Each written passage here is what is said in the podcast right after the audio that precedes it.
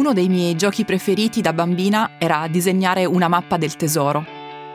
Non era poi così importante che cosa seppellissi nel punto segnato con la X, quanto l'avventura che gli amici a cui sottoponevo la mappa erano costretti a vivere per trovarlo, quel punto X. Già all'epoca avevo molta fantasia, ma scarso senso dell'orientamento e delle distanze, e le mie mappe erano in effetti poco affidabili. Oggi chi cerca un tesoro può lasciar perdere le cacce. Gli basterà scendere in cantina per trovarlo, sotto forma di oggetti della nostra infanzia, magari dimenticati, ma che oggi sul mercato dei collezionisti hanno un grande valore. In alcuni casi molto più grande di quello che immaginiamo. Sono Francesca Milano e questo è Coffee News, un podcast di Cora Media promosso da Allianz.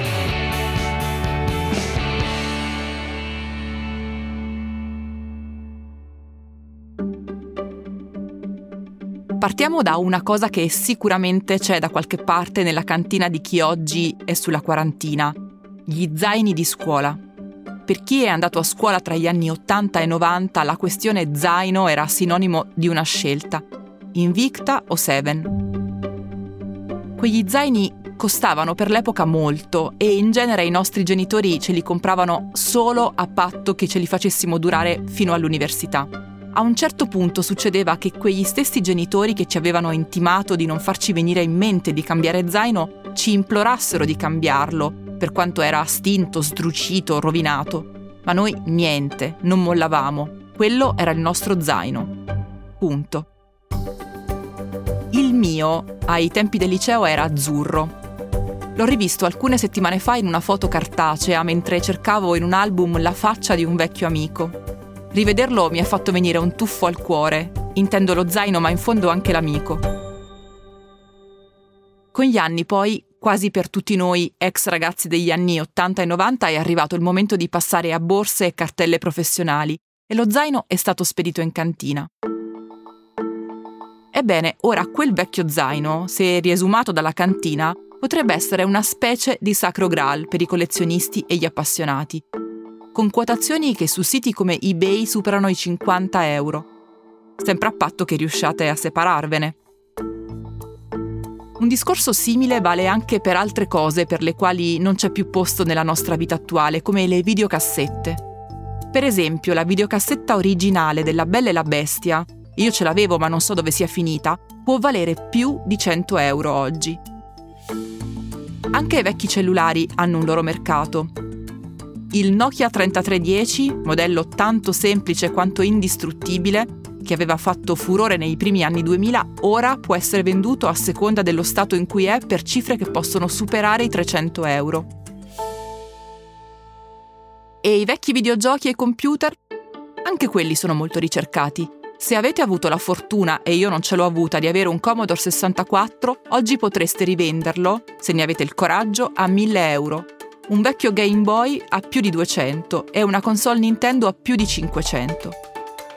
Ma il mercato del collezionismo non è una faccenda che riguarda solo chi è stato bambino e adolescente alcuni decenni fa e ha vissuto per davvero dentro le scenografie di Stranger Things.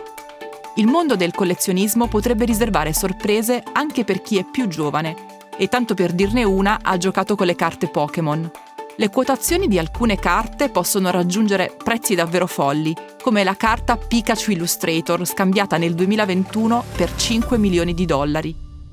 Ma se non si possiede nessuna carta super ricercata per la quale qualcuno sia disposto a darvi milioni, anche le carte comuni possono fruttare un bel po', andando da pochi euro ad alcune decine, a seconda di quanto siano rare ed efficaci nel gioco.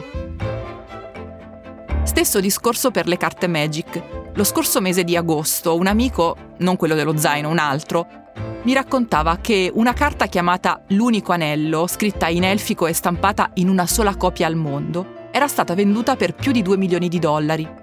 Lì per lì io non gli ho creduto, ho pensato se vabbè il solito esagerato. Poi però sono andata a googolare e ho scoperto che era tutto vero. Un uomo di 36 anni, Joshua Brooke Trafton, l'aveva trovata in una bustina. Io mi immagino la scena, lui che apre l'ennesima bustina, fa scorrere le carte tra le mani una dopo l'altra e si ritrova davanti a One Ring. Che cosa avrà provato? Quanti battiti avrà perso il suo cuore in quel momento? Quello che ha pensato lo ha poi scritto in un post su Instagram, ovviamente, raccontando di essere un appassionato di Magic fin da quando era bambino e che sarebbe stato fantastico per lui tenere quella carta unica al mondo. Ma per uno come me, ha scritto, poterla vendere cambia la vita. E così ha fatto. L'ha messa in vendita e la carta è stata comprata dal cantante Post Malone, che già in precedenza aveva speso centinaia di migliaia di dollari per altre carte da collezione. Carte che, ho scoperto sempre grazie al mio amico, vanno rigorosamente archiviate in un raccoglitore e assolutamente non giocate, perché più sono in buone, o meglio in perfette condizioni, e più valgono. Collezioni come queste possono diventare un vero e proprio tesoretto. Non a caso, per esempio, il Wall Street Journal ha inserito un altro gioco, quello dei mattoncini Lego, tra i beni rifugio, ossia tra gli investimenti sicuri che si rivalutano nel tempo come l'oro, le case e le opere d'arte. Coffee News è un podcast di Cora News prodotto da Cora Media e promosso da Allianz. Condotto da Francesca Milano, Guido Brera, Mario Calabresi, Simone Pieranni e Lorenzo Pregliasco. La cura editoriale è di Francesca Milano. In redazione Luciana Grosso e Ilaria Ferraresi. La supervisione del suono e della musica è di Luca Micheli. La post-produzione e il montaggio sono di Emanuele Moscatelli. La producer è Monica De Benedictis.